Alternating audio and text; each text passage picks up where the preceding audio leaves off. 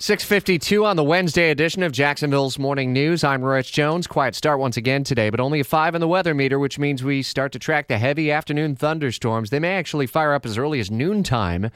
We'll update you in Jacksonville's news at noon with the expanded five day forecast. Mike Buresh updates that just before we take to air with a full 10 minutes of news.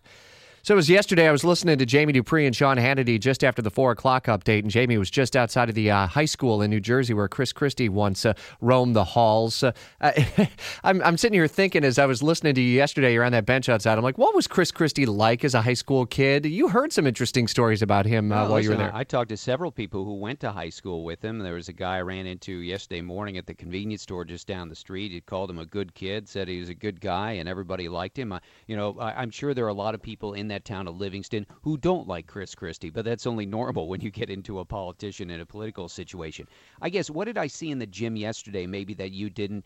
It was a lot like the Jeb Bush event down in Miami. There was a big chunk in the New Jersey Republican establishment there, rich, you know, members of Congress, local elected officials and more. And I had to sort of chuckle because I stood off to the side and sort of zeroed in on a few people to interview after, you know, I, I was a fish out of water. I didn't know the locals or anything.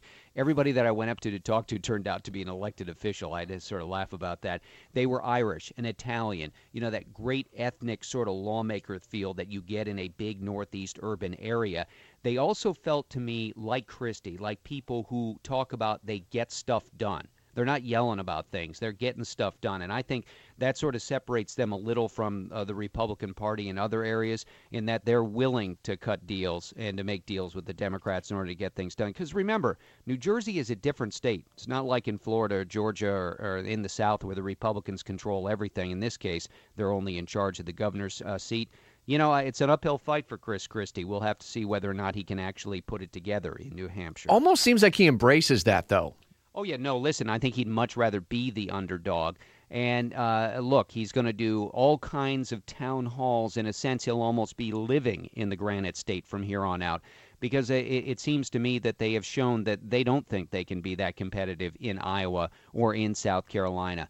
But if Christie can, uh, you know, can really put together a good effort on the ground in New Hampshire, maybe the only person that I would say though that is really standing in his way in New Hampshire would probably be Jeb Bush, hmm. because I think Jeb Bush would draw from a lot of the same kind of people that might be ready to support Chris Christie. But that in your face thing, sort of the thing that Donald Trump has working for him, I, I, still think that does help Chris Christie. You know, it's a story in the news today, and I always wonder how it may resonate with people. The Jeb Bush, 33 years of tax returns, more than any other president, uh, uh presidential candidates ever made public. From your experience, uh, Jamie, and with 14 Republicans in the race, and maybe as many as 16 or 17, at the end of the day, how does this matter? Well, I mean, it gives you a few things to dig into. Like I saw that uh, Bush has earned $10 million in speaking fees since he left the governor's office but you know that pales in comparison to the amount of money, for example, that Hillary Clinton has made.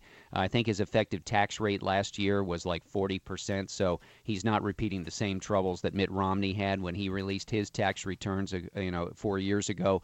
Uh, there, there might be a few nuggets in there, but probably it's a good idea for Bush to get it out. And I thought it was sort of interesting. They released it at almost the same time the new batch of Hillary Clinton yeah. emails came out last night. Did we have uh, any takeaways in that? I'm interested in the Santa reference that you found. Yeah, there was. Yeah, and I put this on Twitter at Jamie Dupree. There was some meeting she was having with Santa. She said in July of 2009. I don't know if that's code word for something or what, but you can read it for yourself on Twitter at Jamie Dupree. All right, let's reconnect at 823. We'll also look ahead to the president's big announcement today. U.S. and Cuba and exchanging ambassadors today.